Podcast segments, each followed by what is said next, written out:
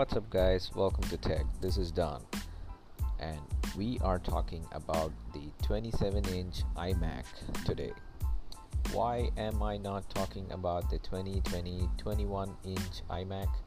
Because it does not feature any significant upgrades and it just comes with a SSD.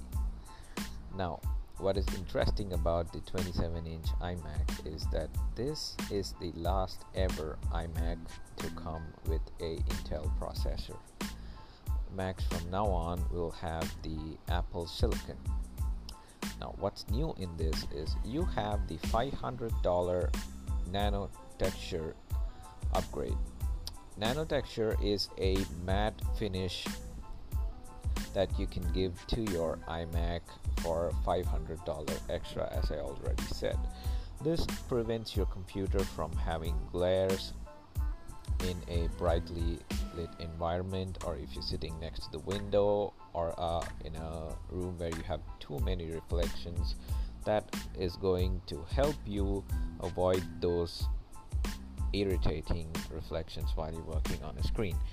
Well, I think this is useful for people who work in, um, say, uh, a home studio where you have a lot of lights, uh, spotlights, which you know glare, which add glare to your screen, or if you're right next to the window.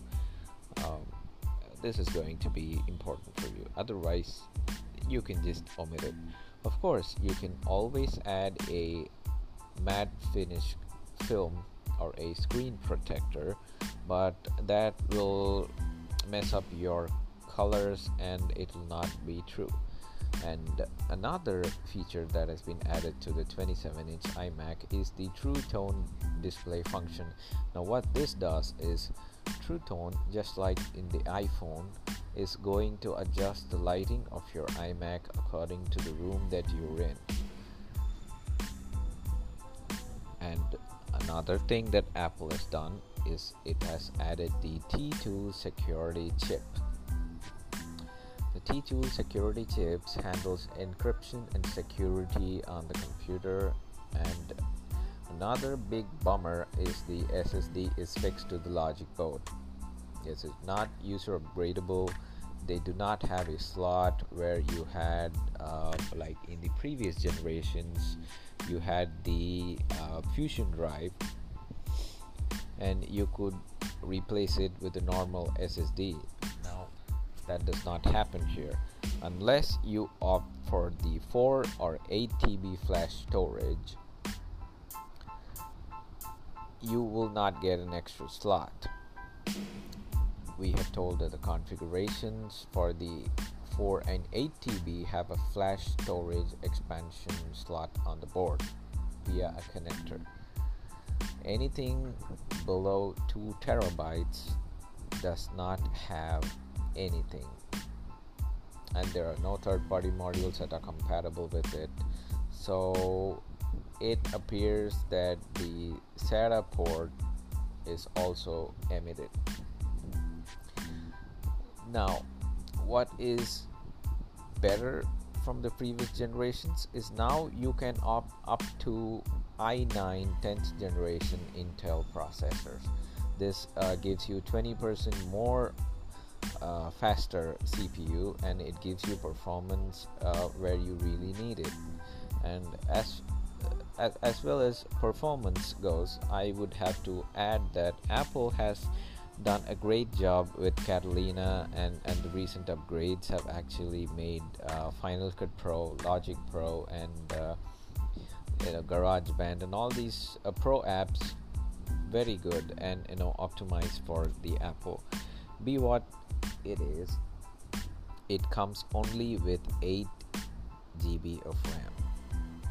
I feel that in 2020, 16 gigabytes is going to be the standard, and Apple always does it. But this is something you can fix yourself as the RAM is still user replaceable. I would recommend getting the base model and adding 128 gigabytes of RAM and retaining the RAM with you and not sell it.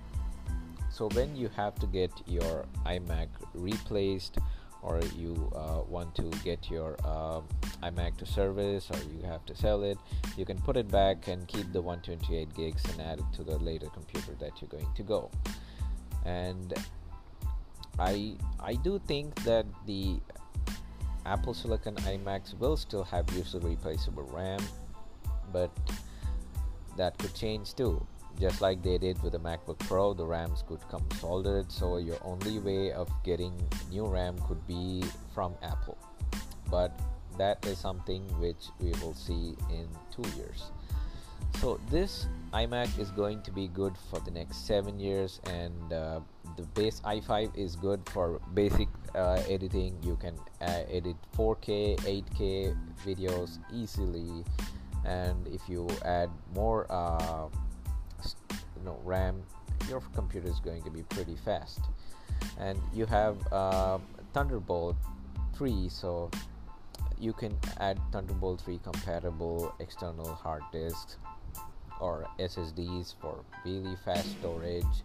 And right now you get external hard disk really cheap. So that is one way which you can upgrade your uh, storage you know if you get the base iMac if you opt for the base iMac, however, you are stuck with 256 gigabytes of uh, storage. That's it. And unlike previous generations, you do not have a Fusion drive, but you have the SSD, which is default. Of course, you can add the 1 terabyte Fusion drive as an option, but I recommend going with an SSD as it's much faster and much more reliable than the Fusion drive. Now, the 27 inch iMac comes with AMD 5000 series graphics. It comes with 4 gigabytes of GDDR6 memory, which can be configurable up to 16 gigs in the higher end uh, iMac, and the mid level 1400 uh, dollar iMac is something which you can upgrade to 10th generation Core i9 processors as well as the top end also gets the option. But this is by far the iMac which has the last last Intel processors, but also it has the most amount of customization that you can do to a Mac ever uh, I don't think you can customize a Mac so much in the Apple Silicon version as Apple is going to restrict things to only Apple and uh, it is going to make all things user replaceable go away pretty soon. So if you are getting an Intel iMac, you will be saving a lot of money and this will be good for years to come. And as far as my recommendations go if you are a casual user you just browse the internet watch videos and uh, you know do word uh, excel and all office work you should go with the base imac. But if you do a bit of photoshop a little bit of video editing the mid-level uh, imac would actually be a great option. And if you're actually working with uh, music production or you know hardcore video editing you do 8k you shoot with a Blackmagic and all that i would recommend going for the top end and opting for the core i9 processor because that is definitely going to up your game. If you're a home studio you could get the base imac and upgrade the ram to 64 or 128 gigs add a thunderbolt 3 drive and you'll be good to go so that is one way which you can save a lot of money. And if you want to get the 128 gigabyte ram upgrade from apple it is going to cost you $2000 extra. So please keep that in mind while you go. And for pro users i recommend that you actually go with the core i9 processor and not the core i7 because that is going to be something which you will not regret. It is going to give you the raw power. You get 40% more power when it comes to final cut pro and logic pro 10 and uh, davinci resolve actually does a great job in it. It's blazing fast and it, it the rendering times have uh, become 60% uh, more faster. So i would recommend that you go with this and about the small things that have been upgraded. Now the iMac comes with a 1080p front facing camera. The webcam from the iMac has now been upgraded from 720p to 10, 1080 it still has the same bezels and the same 5k display so nothing has ever changed. It has been the same design from 2014 but the Apple Silicon Macs, which actually are going to come, will have smaller bezels like the iPad Pro. Now, despite all this, is this something that you should invest money in? I think yes, because even though Apple's hardware prices can be a total ripoff, their software is something which is highly optimized and something that performs great. When it comes to pro users, you actually get a hardware which is lower than a PC. Yes, of course, you can get a far superior performing PC, but then the software is where it really matters.